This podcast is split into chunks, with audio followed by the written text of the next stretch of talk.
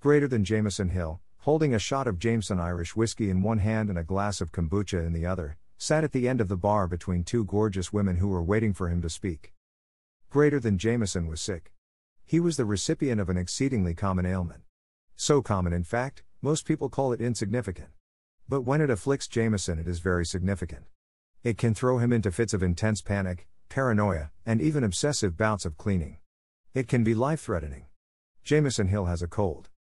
Okay, this is the part of the post where you say, What in the name of goose gassage is he talking about? Well, first off, thanks for tolerating that weird introduction, an homage to one of my favorite pieces of writing. And now let me explain. My favorite magazine article ever written is Gay Talese's Frank Sinatra Has a Cold.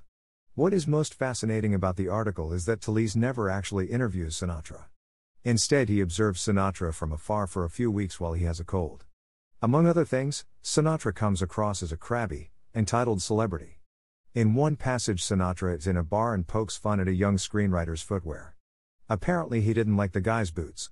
Come on, Frank, not everyone wears Spanish leather, or whatever the hell kind of shoes celebrities wear. The two become combative, then Sinatra says the writer's last work, a movie called The Oscar, was crap. The odd thing is that Sinatra was actually in the film, so he was calling a film he appeared in crap.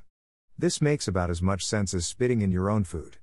But hey, I'll hold my judgment. He did, after all, have a cold. After reading the article, I came to the conclusion that perhaps it's not a good idea to hang out in a bar when you're sick and then try to make fun of someone who wrote the screenplay for your last movie. That lesson will definitely come in handy for me one day. Hashtag thanks.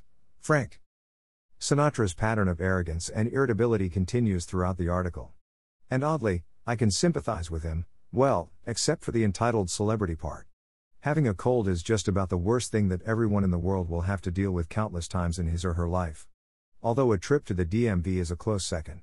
Personally, a cold turns me into the worst version of myself and the world's biggest baby. And that was before I got mix, a disease that makes a hug feel like you just got locked in a basement with that gimp guy from Pulp Fiction. Ouch. Since I came down with mix six years ago, the occurrence of a cold has gone from hyperbolic inconvenience to life threatening siege on my body.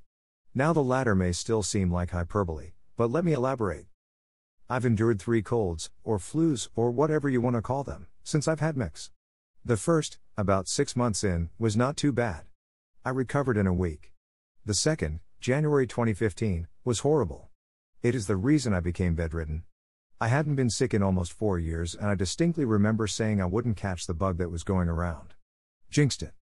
While my health had been declining gradually the previous year, the cold nearly took me out for good. One day I was walking around outside, the next I was too weak to brush my own teeth or get out of bed. There were other factors too.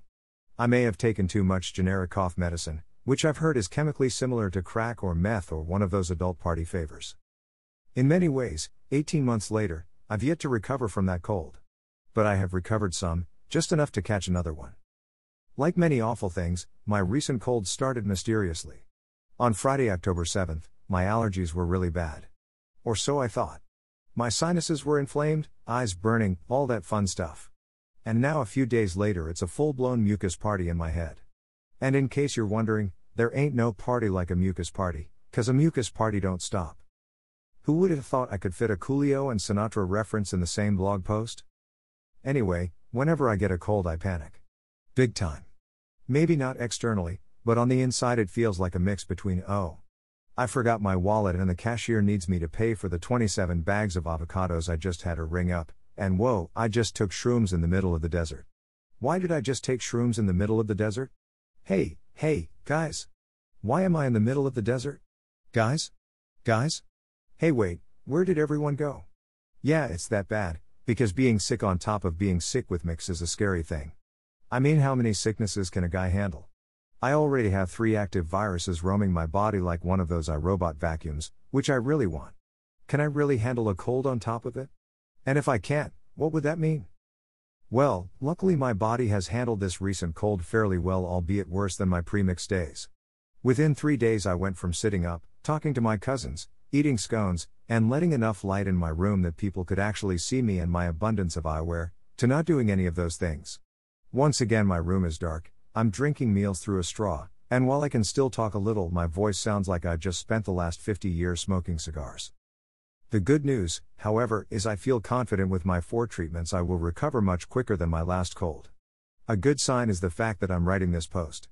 I may feel like crap, but if this cold were as bad as I expected it to be, I would not be writing this.